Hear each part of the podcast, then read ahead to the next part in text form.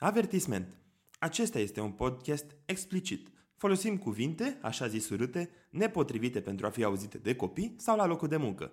Dacă ești în mașină cu cel mic, pune pauză și încarcă un alt podcast pentru moment.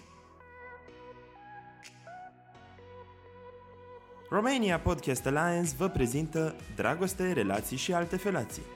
Un podcast despre dragoste, relații și alte lucruri, discuții, filozofie, viața de zi cu zi. Episodul 1. Cristina, Radu și eu. Atunci când vine vorba despre relații, am început și eu ca fiecare dintre voi. Cel mai probabil și tu ai trăit diferite iubiri încă de când erai în școală sau grădiniță.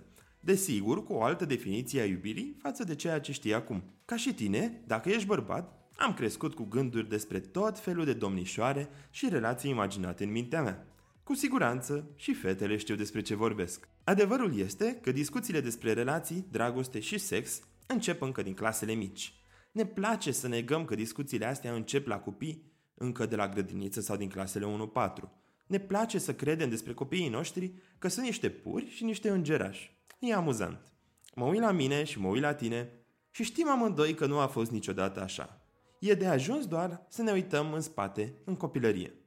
Prima glumă de ochiată am descoperit-o în grădiniță. Un coleg ne-a strâns pe încă 3-4 în jurul lui și ne-a zis Haideți bă să vă spun ceva, dar să nu spuneți la nimeni, da? Da, cum să nu? Haide, zine! Pula pista cu aele, au început războaiele. M-am dus direct la învățătoare și l-am spus. Nerorăcitul ăla și-a luat o pedeapsă și a fost pus să stea la colț. În timpul ăsta, eu am fost băiat cu mințel care nu vorbește urât și este lăudat. Am știut de mic să-mi creez identități și să folosesc măștile corecte. Dar hai să trecem de la grădiniță și să mergem la școală. În clasele mici de școală se formează întotdeauna prietenii între copii și dorințe de prietenie între băieți și fete. Înțeleg că nu vă place să vă gândiți la sex când vorbim de copii așa mici.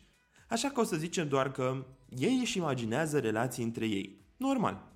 Nimic urât, nimic murdar, prietenie pură și curată. Sigur că da. Mihaiță este cu Mihaela. Și cam atât. Probabil că știu ei ce urmează mai departe, dar în punctul ăsta este doar ceva ce ține de statut. Noi, ca părinți, ne lăudăm la rudele care ne vin în vizită. Mihaița e bine și a făcut gagică. Mihaela e bine, are și gagic la școală sau la grădiniță. Ei bine, așa era și în școala mea. Se spunea despre o fată, Cristina, că este cu un băiat, Radu. Știa toată clasa. Eu habar nu aveam ce înseamnă asta. Nu cred că avea nimeni habar. Ne imaginam ceva, dar nu știam atunci.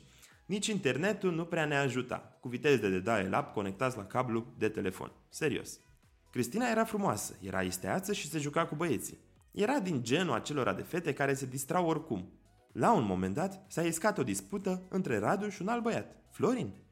Florin voia să fie cu Cristina, așa că a început să alerge după Radu prin clasă, fluturând ceva hârtii de bani în mână. Tipul ăsta avea cei mai mulți bani de cheltuială din clasă. Era un înfumurat, iar părinții lui aveau o serie de magazine, care era ceva la vremea respectivă. Așa se face că Florin voia să-l plătească pe Radu pentru a-i oda pe Cristina. Radu l-a refuzat și l-a înjurat. Și așa a început bătaia. Cristina era cumva la mijloc, semi-hărțuită de Florin, iar Radu era ca mototolit de Florin. Încă n-aveam noi conceptul ăsta de politically corect, drepturile femeilor și ideea de a nu trata o fată ca pe un obiect. Nu știu cum se face, dar în povestea asta existam și eu, în triunghiul lor amoros. Aveam același drum spre casă cu Cristina, așa că povesteam mereu din viețile noastre personale. Râdeam și aveam încredere unul în celălalt. Eu o duceam acasă și aveam grijă de ea pe drum. În fața mea se deschidea și ne sfătuiam unul pe altul. Mi-ar fi plăcut să mă placă Cristina cum îl plăcea pe Radu. Radu era cool, era chipeș și era băiatul pe care îl voiau toate fetele din clasă. Atât de mult cât sunt niște fete de clasa 3 capabile să durească un băiat. Cristina îi plăcea de Radu, dar nu avea încredere în el. În mine avea încredere și se simțea în siguranță cu mine. Așa se face că în bătaia dintre Radu și Florin am apărut eu, Robert, care cumva a salvat-o pe Cristina și s-a opus lui Florin. Sună ca o poveste cu cavaleri și prințese, nu-i așa? Foarte probabil. Doar asta mi-amintesc și doar asta eram învățați atunci din cărți și din povești. Normal că am rămas cu prințesele și cavalerii ăștia în cap. Cert este că atât Cristina cât și toate fetele din jur au văzut în mine un prieten și o persoană ce poate să le protejeze. Și așa au rămas lucrurile foarte mult timp. Dacă derulăm rapid povestea, mai târziu, în altă săptămână, Florin și-a luat revanșa. M-a trântit cu capul de calorifer și așa am ajuns primul băiat din toată școala ce își spărsese capul și umbla cu copci prin cap. Părinții ne-au obligat să ne împăcăm și să ne prefacem în mod fals că suntem prieteni, iar mamele ieșeau împreună cu noi prin parcuri și noi ne dădeam cu trotinetele. Am avut multă ură pentru băiatul ăsta, dar a trebuit să mă mint pe mine și pe cei din jur că acum suntem prieteni și ne înțelegem. Dar asta se simțea normal.